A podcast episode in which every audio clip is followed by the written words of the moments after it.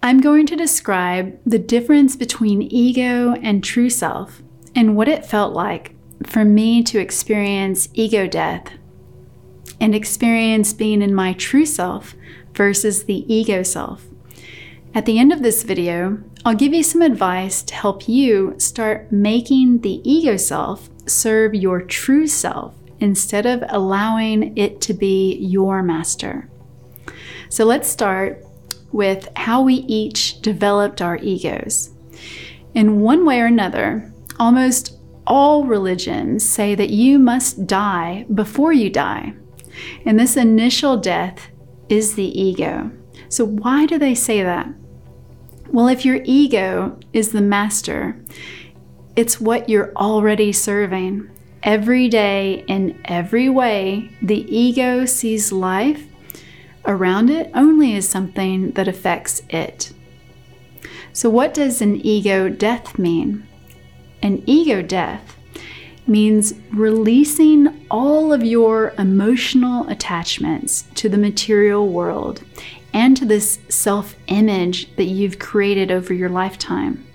Your self image is the ego, it's the illusion created by beliefs and reinforced by thought and emotion.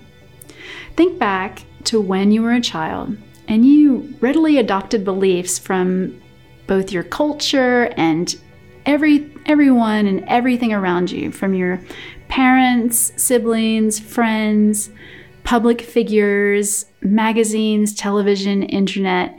You soaked up these beliefs like a sponge and you never really questioned them. You were learning all the time. You had a basic need to survive, which also meant to belong. So you learned ideas about appearances, behavior, what is valued and what is valuable. So whether it's education, family, community, religion, money, power, possessions, all of the beliefs you hold today are largely based on these influences. And every belief shapes your thoughts and emotions about the world around you as well as yourself. Now, maybe you've had some experiences in your life that caused you to change and cause you to question some of these beliefs later on. For instance, maybe you thought that if you could gain enough possessions, it would make you forever happy. So you made this your goal. And then you noticed after each big purchase, you weren't happy for very long. Maybe you found the love of your life and you thought that that person would make you forever happy. But again, after some time, you weren't as happy. So you looked for something else to add to your happiness, something else to make you feel intelligent or powerful, another label to make you desirable to others, and so on and so on. We can each go through life experiencing one thing after another, achieving our goals one after another. And if we're lucky, we start to notice something isn't quite right. For every goal we reach, there is limited or temporary fulfillment. Maybe we're no longer able to fool ourselves that happiness lies just after the next goal is reached. And then we realize the fulfillment we were promised by all of those ideas we once readily soaked up and didn't question may have just been illusions after all. How can so many of us be fooled? Well, the ego wants each of us to believe it can make us happy and fulfilled with its planning for the future and reminding us of our mistakes from the past. It uses powerful thought and emotion to guide us into action. And if there are no goals or direction and purpose we give it, it just creates its own dramas so it can take center stage and feel alive and useful again. Still, for many of us, there is a tragedy in our lives. that forces us to stop, and without our permission, it suddenly rips away our health, our business, our looks, our wealth, our security, our loved ones, and whatever plans we've put so much of our faith into. So many exciting ideas about the future, beliefs that we have control over our lives and what we hold dearest to us. It's all suddenly gone. Life can do this to anyone in an instant. And if we eventually surrender to it, then we experience the death of our ego. In my experience, it's this final surrendering that reveals the spirit or the true self within. We experience this true self with a detached awareness from just outside the body. There is no attachment to the body or to the self image.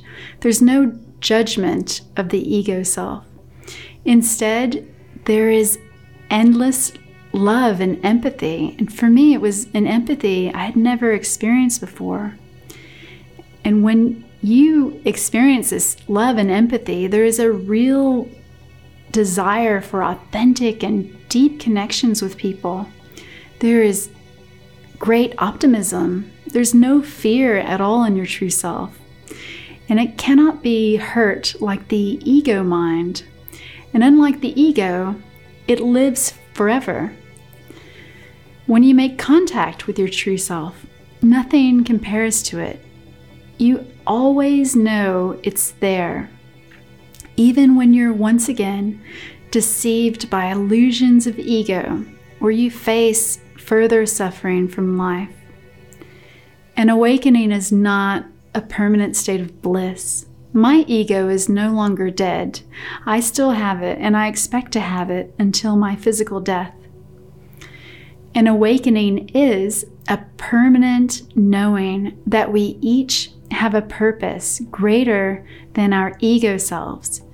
It's an opening up to increased awareness, awareness of the illusions of mind, increased meaning, living and doing for more than the ego self, increased intuition, so an openness to guidance and experiences of synchronicity increased curiosity about spirit and truths, a desire to experience a real connection with others, and the freedom and desire for self expression. This is my experience of the true self.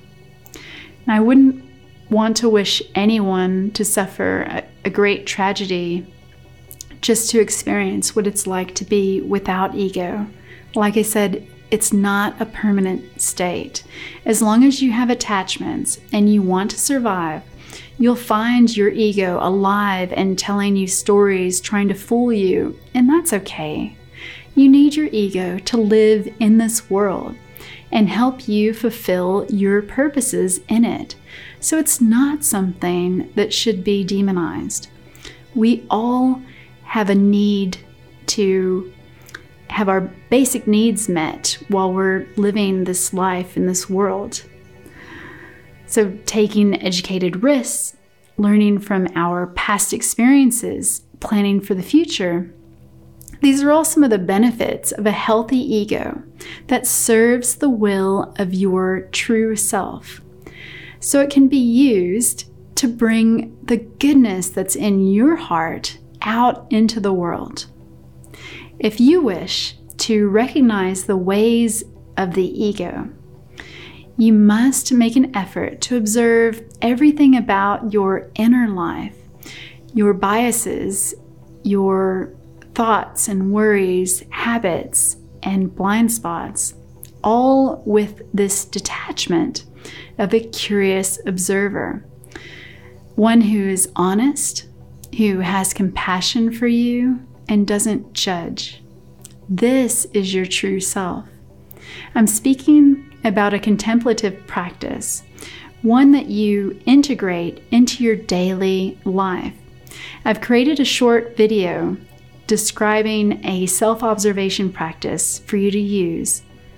So that you can grow in the understanding of your true self and the many aims of the ego self. Practicing this will allow you to heal and gain many insights about yourself and others. So I hope you'll check it out, and I'll see you in the next video.